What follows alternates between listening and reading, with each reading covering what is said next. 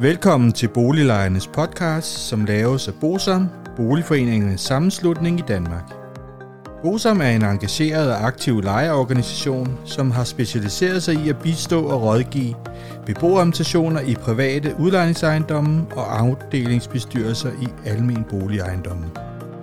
Formålet med Boliglejernes podcast er at informere lejerne om nogle af de problemstillinger, som vi ved, at mange lejere ofte spørger om samt at give mulighed for, at nogle aktuelle problemstillinger bliver belyst ud fra et lejerperspektiv. Boliglejernes podcast er lavet af lejere til lejere.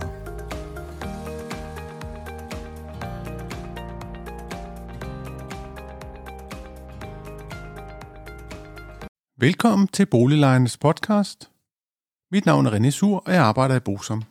Dette afsnit, det er i serien Kampen om Frederiksberg Kommunes beboelsesejendomme, og vi er kommet til del 5, og det handler om de agtindsigter, der blev lavet. Og man kan sige, at afsnittet det handler om tre helt centrale agtindsigter, som Bosom anmodede Frederiksberg Kommune om i anden halvdel af 2018, for at simpelthen at afdække fakta bag mødesagen, som forvaltningen bad politikere om at tage stilling til. Og som det vil fremgå af denne gennemgang, var det desværre sådan, at der ikke var meget fakta i mødesagen, og i hvert fald for vores vedkommende må vi undre os over, at forvaltningen kan komme med så et mangelfuldt beslutningsgrundlag til politikerne. Men øh, lad os tage agtindsigterne en for en, og så kan I jo selv danne jer et, en mening om, hvad, hvad det er, jeg mener, og om, om det er så mangelfuldt, som vi siger. Lige før sommerferien i 2018, nærmere bestemt den 5. juli, der anmodede vi om en agtindsigt, hvor vi bad om drift- og vedligeholdelsesplanerne for 2017 og 2018 for alle Frederiksberg Kommunes beboelsesejendomme. Så bad vi om det materiale, der blev benyttet som baggrund for udarbejdelsen af bilag 2. Det var sådan et økonomibilag. Og, og så bad vi om det, som forvaltningen havde skrevet til magistraten den 5. februar 2018 under punktet økonomi, fordi det undrede os, øh, hvad der stod. Og så bad vi til sidst om, hvor mange øh, ejendomme, som Frederiksberg Kommune havde anvisningsret til, og hvor stor udstrækning af denne anvisningsret blev benyttet i perioden 2013 til 2017. Og som sagt, så bad vi jo forvaltningen om magtindsigten den 5. juli 2018, og de besvarede agtindsigten den 23. august. Og det vil sige, at der gik 56 dage. Og for lige at vi, vi lige starter med den, det er, at ifølge Frederiksberg Kommunes egen hjemmeside, så skriver de, kommunen skal besvare anmodning om agtindsigt snarest og i videst øh, muligt omfang inden syv arbejdsdage efter modtagelsen af anmodningen.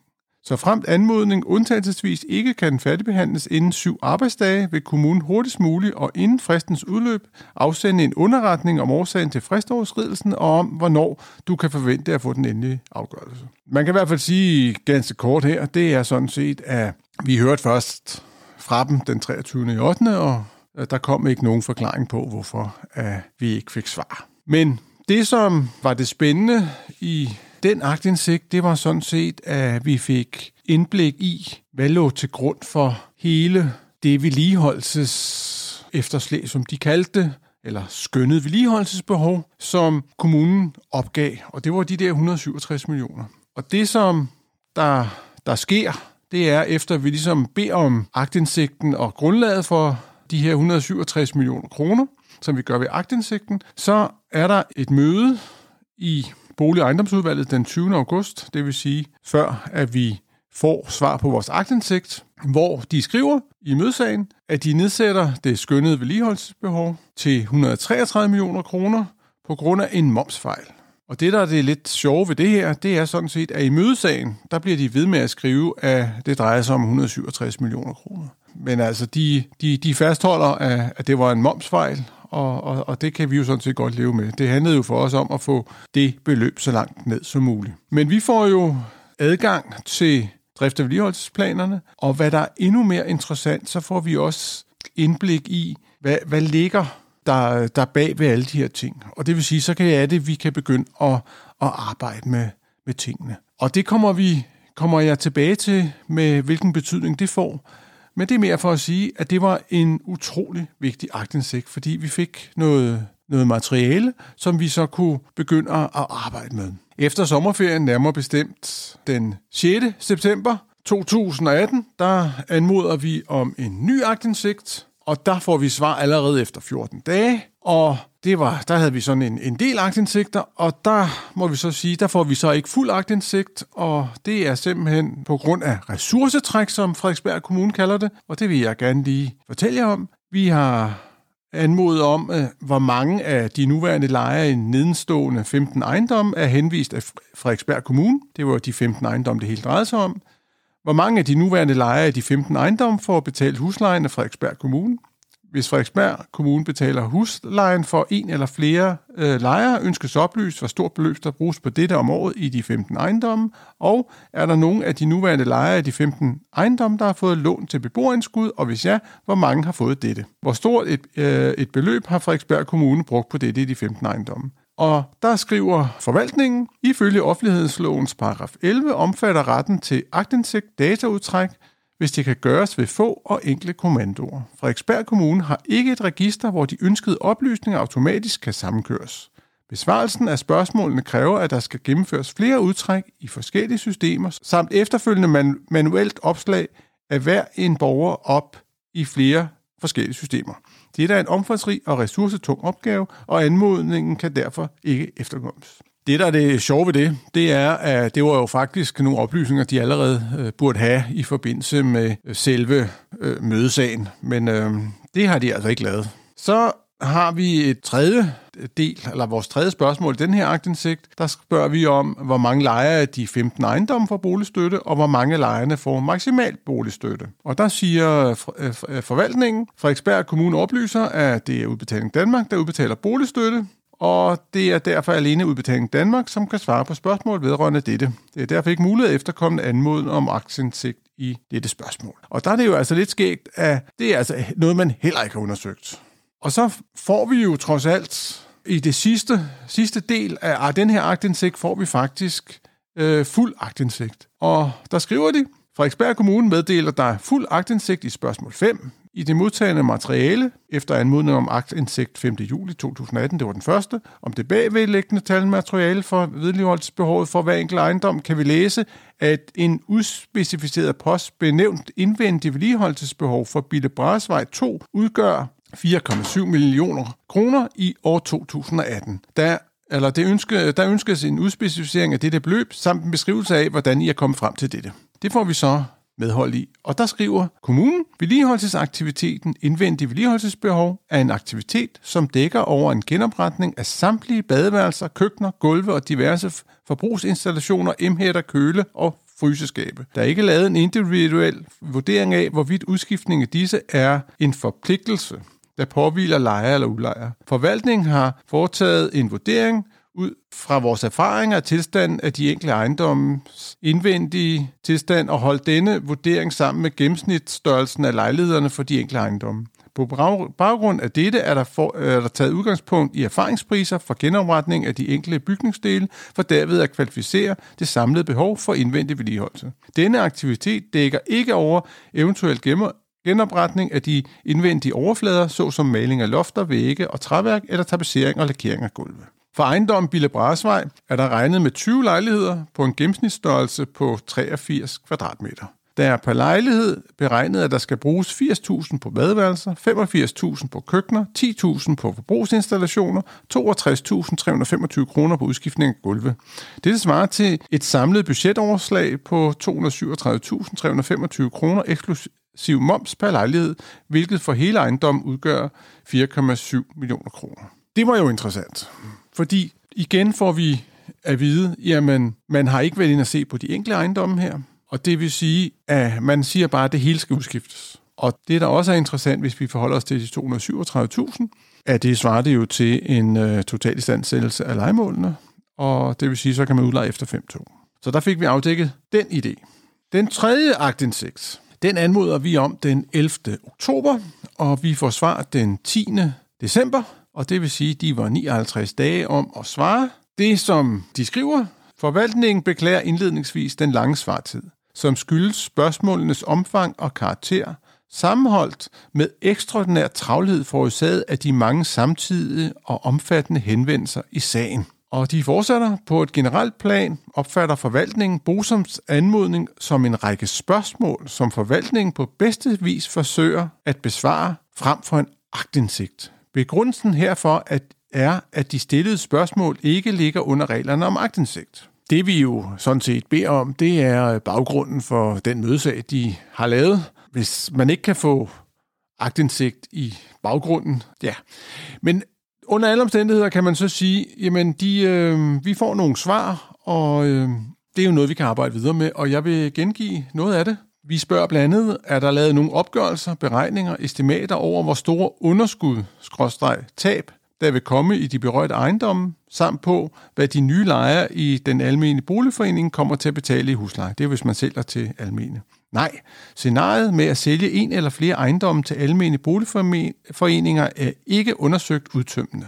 Der har været foretaget en indledende juridisk afklaring, en indledende markedsdialog med de almene boligforeninger på Frederiksberg for at afdække en eventuel interesse, men der er for eksempel ikke foretaget beregninger af eventuelt underskud og af huslejeniveau. Så frem det politisk besluttes at arbejde videre med scenariet, vil der blive foretaget en mere dybtegående juridisk afklaring, og der vil blive udarbejdet konsekvensberegninger. Så øh, spørger vi om, der ønskes en opgørelse af antal beboere på gamle lejekontrakter, samt over de forskellige vilkår i de 15 ejendomme. Der henvises i spørgsmålet til beskrivelsen af forskellen mellem gamle og nye lejekontrakter i mødesagen fra den 20. august. Det var noget, de skrev i mødesagen. Men i mødesagen beskrives en eventuel fremtidig situation, hvor en eller flere af ejendommene bliver solgt til en almen boligorganisation, og hvor nogle af beboerne er nyindflyttet, det vil sige på nye lejekontrakter, og andre beboere har boet der fra tiden før det eventuelle salg, det vil sige på gamle lejekontrakter. Der er altså tale om en fiktiv beskrivelse for en eventuel fremtidig situation, og forvaltningen kan derfor ikke lave den e-, efterspurgte opgørelse.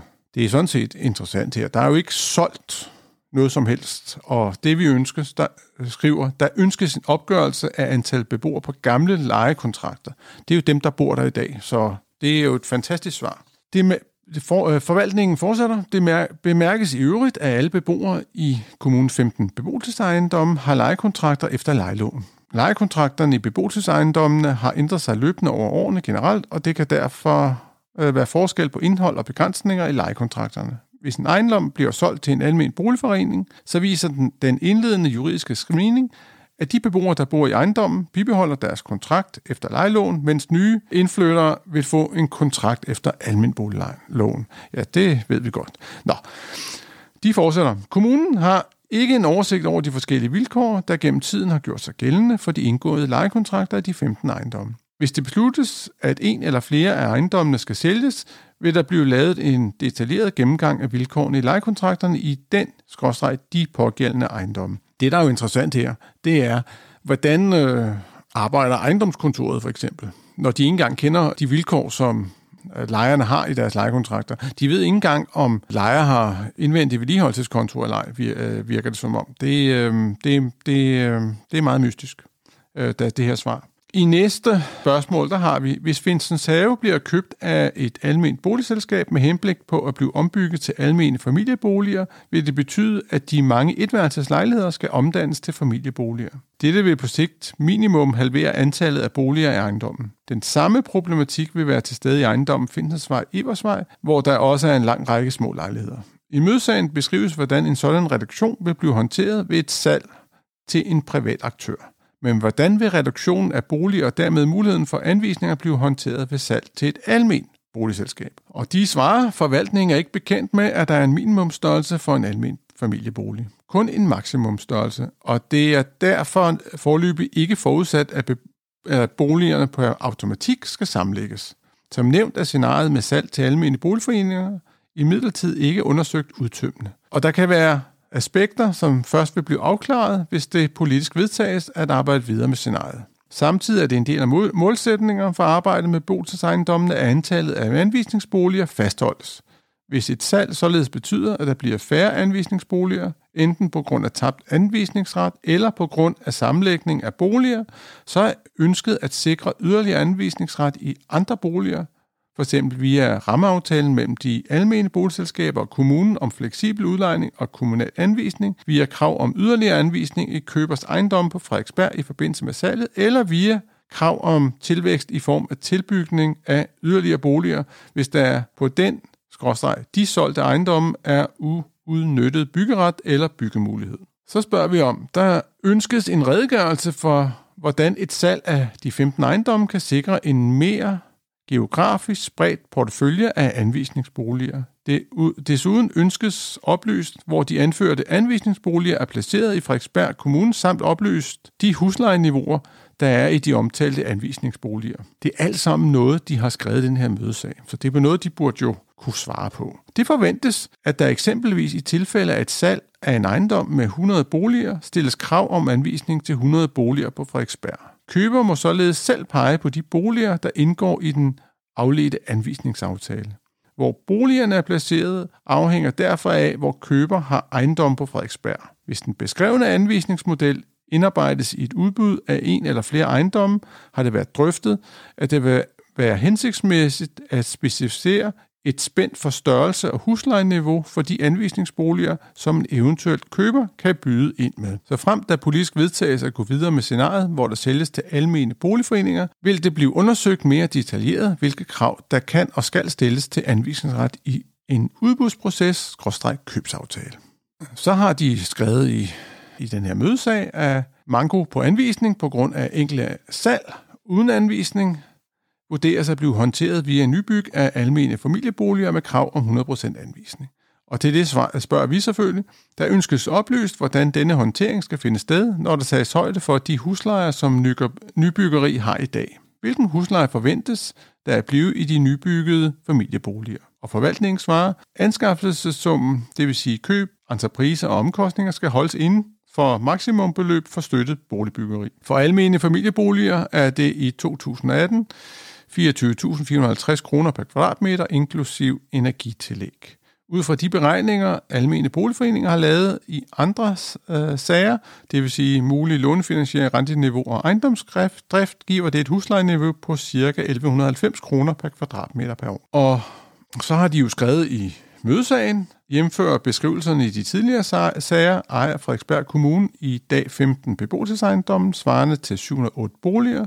Kommunen har 100% anvisning til boligerne, som benyttes til hjemløse og udsatte borgere. Dog anvendes ca. 50 boliger til institutionslignende formål eller aktiviteter knyttet til boligsocialt arbejde. Derudover er endnu ikke opgjort antal boliger, som aldrig bliver ledige til anvisning, fordi beboerne bruger dem i bytte, i det der i de gamle lejekontrakter ikke var tydeligt gjort, at de anviste boliger ikke kunne byttes. Til det i mødesagen spørger vi, hvor forventes de cirka 50 boliger, der anvendes til institutionslignende formål eller aktiviteter til boligsocialt arbejde, at skulle placeres i fremtiden. Samt er der lavet en opgørelse over de eventuelle omkostninger, der er til flytteudgifter, samt hvor store meromkostninger, der vil være til husleje i fremtiden ved samme aktivitetsniveau. Der anføres, eh, at anviste boliger ikke kan byttes, på hvilket lovgrundlag bygger dette på, og i hvor mange af de berørte ejendomme er dette aktuelt.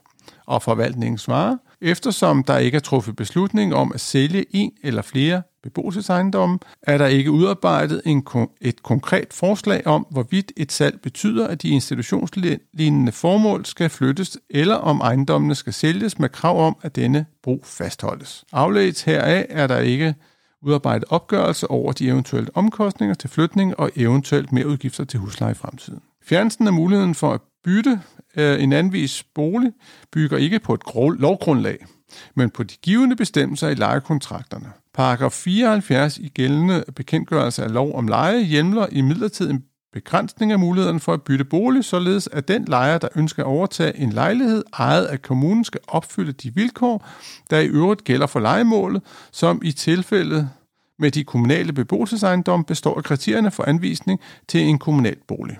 Der findes ingen oversigt over antallet af eksisterende lejekontrakter uden denne specifikation på de enkelte beboelsesejendomme. Og så skrev de også i mødesagen, der er en fraflytningsfrekvens på gennemsnitligt 8,5 procent årligt. Det vil sige, at kommunen har mulighed for at anvise gennemsnitligt 60 boliger om året til husvilde efter kommunens retningslinjer herfor. Og så spurgte vi, hvad påtænker Frederiksberg Kommune at anvise de gennemsnitligt 60 personer, familier per år efter et eventuelt salg? Og kommunen svarer, i det der henvises til svaret på spørgsmål 2 og 3, så vil der ved et eventuelt salg af ejendommene blive sikret, at kommunen fortsat har samme mængde boliger til anvisning. Det vil sige ved tilvækst nybygget almene boliger med 100% anvisning, og dels enten ved krav om 100% anvisningsret til nogle af boligerne ved et salg, eller ved krav om anvisning til samme antal boliger andet sted på Frederiksberg. I mødesagen, der skriver de også, at kvadratmeterprisen for legemål på Frederiksberg, som er gennems gennemgribende renoveret, ligger cirka mellem 1250 og 1600 kroner per år, svarende til en leje på mellem 5.200 og 6.700 kroner per måned for en lejlighed på 50 kvadratmeter. Det nuværende huslejeniveau i kommunens boliger udgør i gennemsnit ca. 700 kroner per kvadratmeter, svarende til en månedlig husleje på ca. 2.900 kroner for en bolig på 50 kvadratmeter. I de enkelte legemål varierer huslejen fra 586 kroner per kvadratmeter til 895 kroner per kvadratmeter, hvor den laveste husleje typisk er i de små ejendomme hvor der er en forholdsvis stærk social sam- beboersammensætning og ofte færre udgifter til nødvendig vedligeholdelse af ejendommen. Eksempelvis betaler beboere på Fuglevangsvej ca. 586 kroner per kvadratmeter, hvorimod beboerne i ejendommen Christian Poulsens Vej, Sønderjyllands Allé, betaler ca. 736 kroner per kvadratmeter. Og det fik også til at spørge forvaltningen. Beboersammensætningen er omtalt som socialt stærk i de mindre ejendomme. Hvordan er disse oplysninger fremskaffet?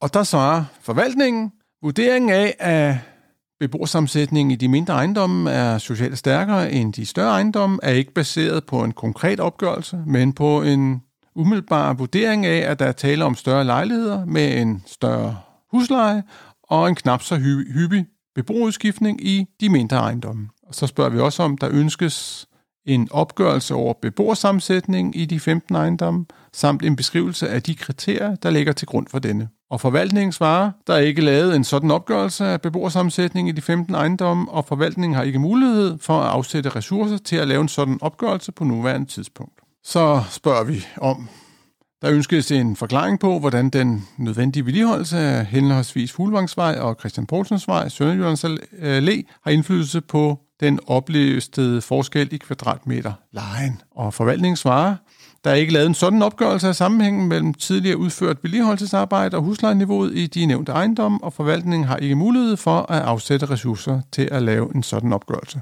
på nuværende tidspunkt. De tre agtindsigter her, det blev hele grundlaget for det videre arbejde. Og som I nok har fået indblik i, så er en del af det, som forvaltningen skriver i mødesagen, det har de simpelthen ikke grundlag for. Altså blandet her til sidst, så kan I jo se, jamen de har ikke lavet nogen, øh, noget grundlag for at skrive det, de skriver. Der er jo ikke nogen, øh, selvfølgelig ikke nogen øh, samme, øh, sammenhæng mellem øh, vedligeholdelsesbehovet og, og huslejeniveauet. Det, det kan der ikke være, når vi snakker omkostningsbestemt leje. Den person, der har skrevet den mødesag, øh, har ikke helt været klar over, hvad det var, man havde med at gøre. Det, øh, det tror jeg er den pæne måde at, at, at, at, at sige det på hvad, hvad jeg mener. Altså, jeg vil jo sige, at, at som gammel embedsmand, så må jeg så sige, at, at jeg undrer mig meget over, at, at man skriver noget, man, man ikke har belæg for. Det plejer man ikke at gøre, vil jeg sige. Det virker mangelfuldt og lidt tilfældigt. Det er, det er meget underligt. Men de tre agtindsigter, de bliver helt centrale i de møder, vi har med forvaltningen, og hvor vi får foretræde for de politiske udvalg, fordi det bliver hele grundlaget for, for det, vi så kan fortælle dem. Det er faktisk det, som næste afsnit kommer til at handle om. Og øh, indtil da, det kommer næste fredag, så må I have det godt. Det har været hyggeligt, som sædvanligt. Hej hej. Hvis du synes om Boliglejernes podcast, vil vi blive rigtig glade, hvis du deler episoden med dine venner, og måske giver os en anmeldelse og nogle stjerner i iTunes, så vi derved kan komme ud til mange flere lyttere. Oplysningerne i denne podcast er udtryk for vores opfattelse af retsstillingen på nuværende tidspunkt. Men husk, at retsstillingen kan have ændret sig, når du hører denne podcast, da der kan være kommet ny lovgivning eller praksis på området. Den videre er vigtigt at være opmærksom på, at gennemgangen i denne podcast alene har været overordnet for at give et overblik og derfor ikke kan regnes for en udtømmende gennemgang af emnet.